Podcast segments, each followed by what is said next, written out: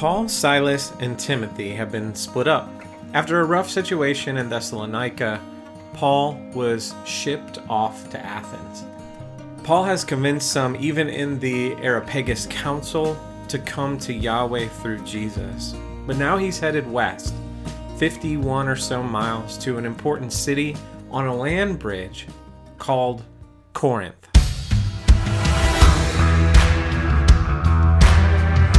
Welcome to Anakainosis, where we renew our minds towards biblical worldview and the scriptures. This is a show for anyone looking to build or repair their biblical worldview. Whether you're 100% comfortable in the current Christian culture or you feel like an outsider looking in, everyone is welcome. My name is Jeremy Eagan. I'm just a guy with a Bible literacy background who has ASD and who thinks a lot about how to think. Today, Paul arrives in Corinth.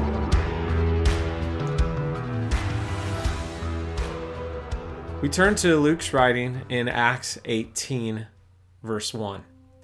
After this, Paul left Athens and went to Corinth, and he found a Jew named Aquila, a native of Pontus, recently come from Italy with his wife Priscilla, because Claudius had commanded all the Jews to leave Rome.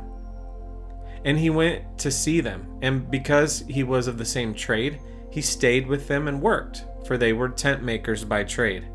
And he reasoned in the synagogue every Sabbath and tried to persuade Jews and Greeks. If we recall, Paul was receiving some funding from Lydia and the ecclesia in Philippi during his time in Thessalonica, um, mostly because the people in Thessalonica were um, not well to do, which we'll get to eventually. But now he's in Corinth, and either the funds have completely run out or he's supplementing them by making some money in the market again selling tents. Now, the Corinthian market would be quite the experience. The city had two ports, being a land bridge, right? One facing a different part of the sea. It was like the Panama of Greece. But it also was a land bridge connecting large land masses of Macedonia. Thus, by land or by sea, Corinth was the ultimate trading destination. And the Corinthians had special products like textiles and olive oil, limestone. Their pottery was sold, their art was famous. But unfortunately, people were sold there as well.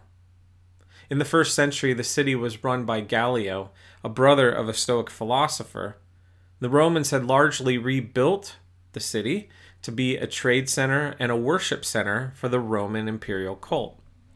If Paul was getting anywhere west of Athens, he would have to cross through Corinth.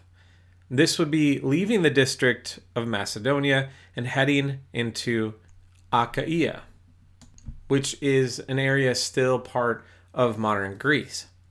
So Paul meets this Jewish man from Rome named Aquila, and he has his wife Priscilla, and they two were tent makers, and so they go into business together and they dwell together. Aquila was ejected from his homeland because Emperor Claudius had kicked all the Jews out of Rome, which we can overlay with a historical fact.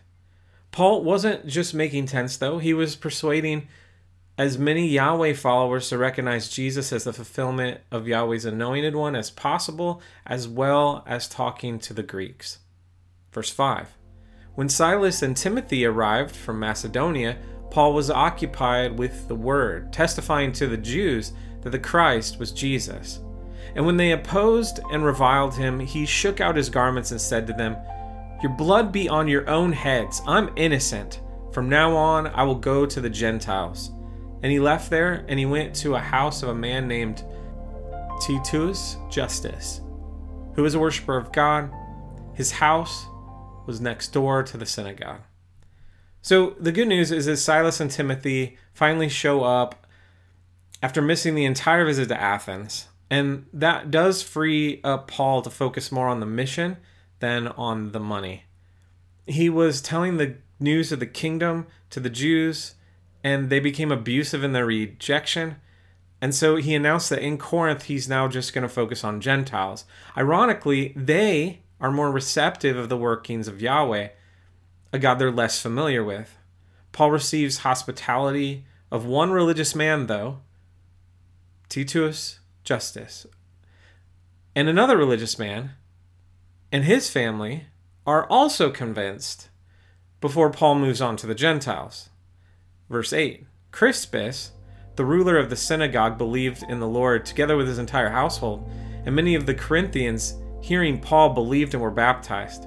And the Lord said to Paul one night in a vision, Do not be afraid, but go on speaking, and do not be silent, for I am with you, and no one will attack you to harm you, for I have many in this city who are my people.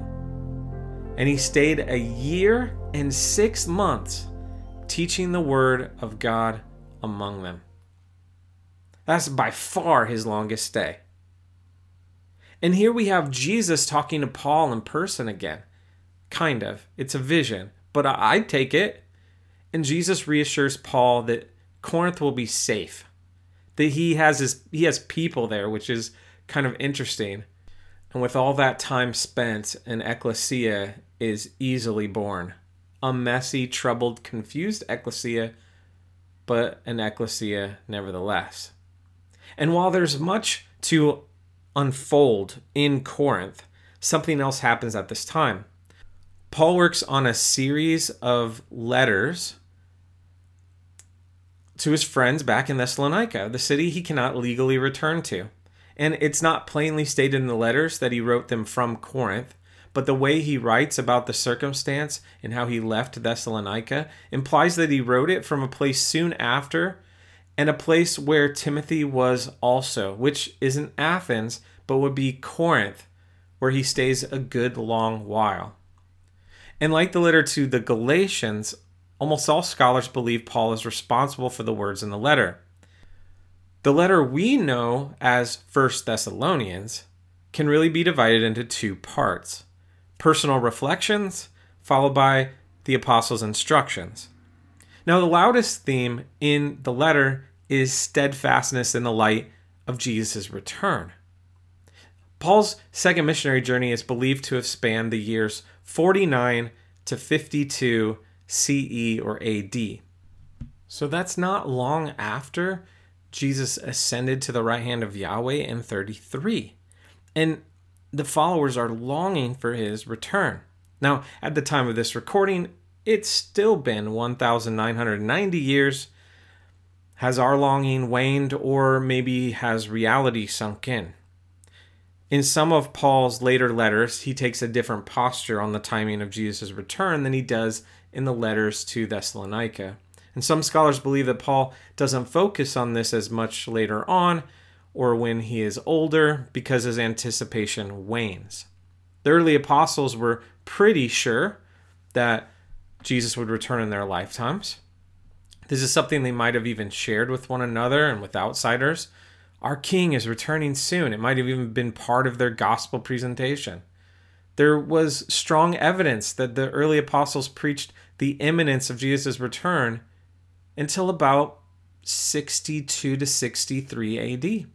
And then any letter afterwards, they spoke of it like it would be a long way off. So, why the change in tone? I believe this is connected loosely to a prophecy in Daniel 9 about the Messiah, and also a prophecy in Isaiah 7 and 12. Long story short, Daniel highlighted the 20s and 30s as a time of messianic fulfillment. So people were on edge, looking for the king, looking for the anointed one. Historian Josephus says it was an ambiguous oracle. The Isaiah prophecy set the stage for a virgin birth, a child named Emmanuel, who would within 65 years conquer the Assyrian enemy. Now it had a double meaning where a young girl had a kid named Emmanuel and 65 years later fought in the time of Isaiah. But the overlay would have the expectation that Jesus, Emmanuel, may overthrow their enemy within 65 years. Jesus born around 3 BC.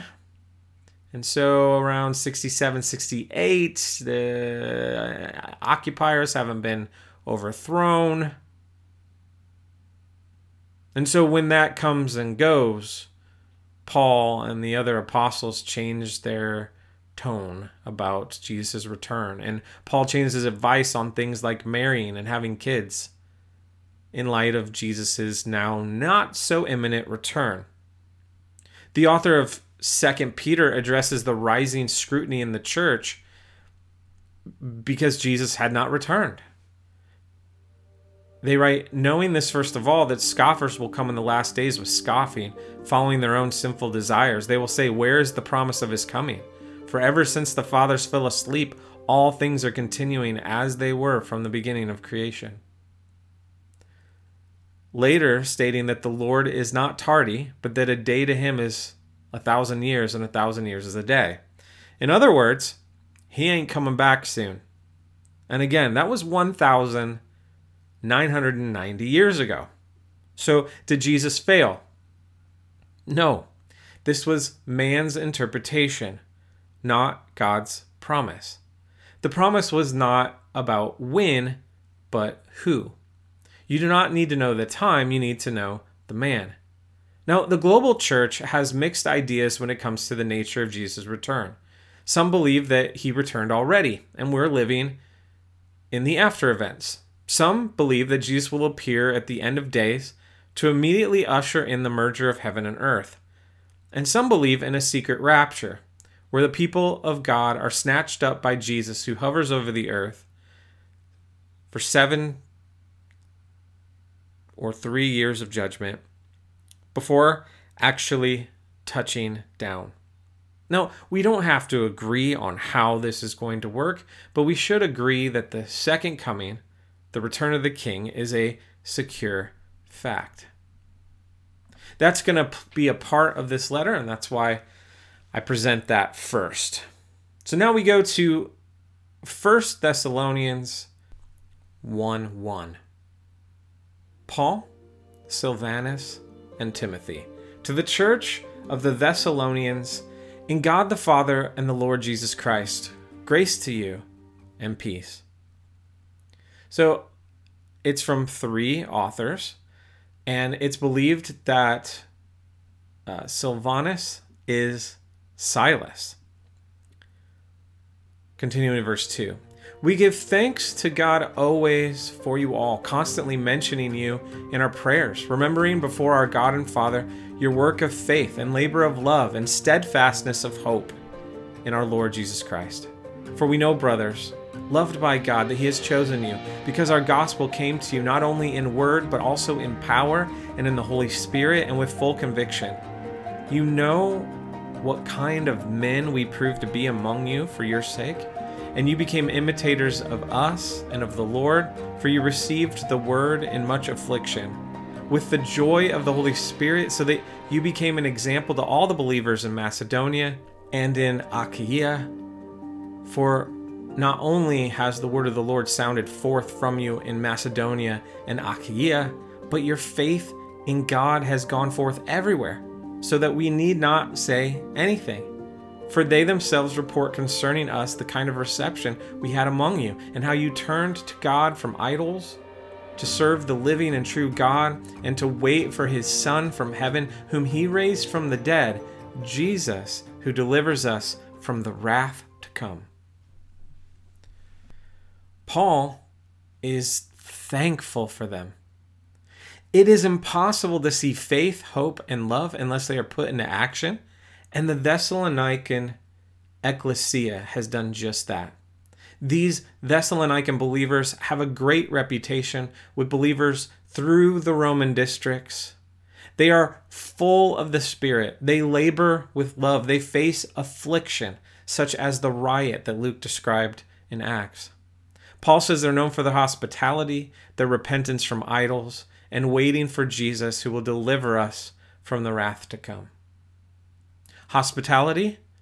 Check. We saw Jason's family hosted Paul. Repentance from idols? Though not explicitly described in Acts, it's completely probable as Thessalonica was a polytheistic culture. Waiting for the king? Well, wait is the word anameno, which was a eager waiting, like a servant waiting for their wages. That is a lovely Christian virtue, eager waiting for Jesus. Not to burn thy neighbor, but to deliver thy neighbor from sin, pain, and death. The great thing about hope, or the hope we have, is that it isn't for today only, but also for tomorrow and all the tomorrows there will ever be. It's so much better to have anticipation and hope than to have fear or dread. I remember hearing about the secret rapture almost every night at youth group growing up. I remember being molded to hope for it, but I also secretly hoped it wouldn't happen until I completed some tasks. Go to college, start a career, get married, lose my virginity.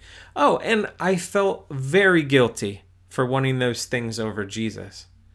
In reality, the portrait of Jesus' return I was getting was just so weak that the things of this world looked preferable.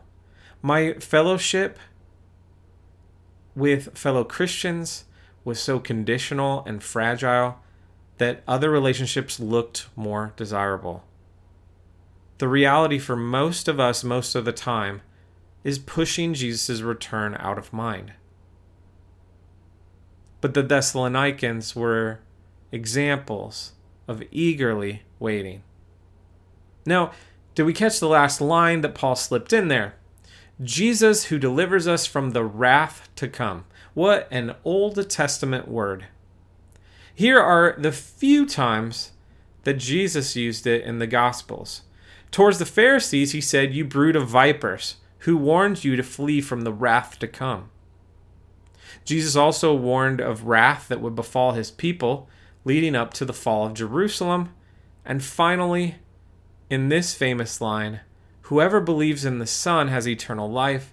Whoever does not obey the Son shall not see life, but the wrath of God remains on him. That's it.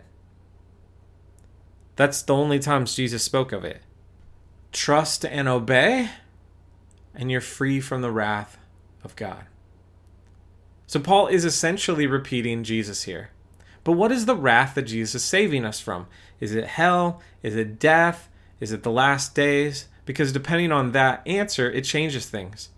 And it really is too hard to tell from the context here, but from Jesus' context when saying it originally, it is running parallel with eternal life, as if the opposite of eternal life is the wrath of God. Now, the logical opposite of life is death, and so it's fair to say that the wrath of God is death as well. Okay, the Thessalonican ecclesia state was on shaky ground because they were afflicted, yet their status in front of Yahweh was secure. Death could not even shake them. That is the hope of the resurrection. As we continue to build our biblical worldview, we want to think about what in our minds needs renewed. Well, Paul was thankful for his fellow faithful believers. It might be a good change of mind for us to think of our brothers and sisters in the faith, no matter how faithful or unfaithful, no matter how estranged or common minded with us, that we think of them with thankfulness. To be extremely thankful that Jesus saves everyone. Thank you for listening. Anakainosis is a project for anyone, anywhere who's looking to renew their biblical worldview. Next time, Paul will shift to reflection in his letter to the Ecclesia of Thessalonica.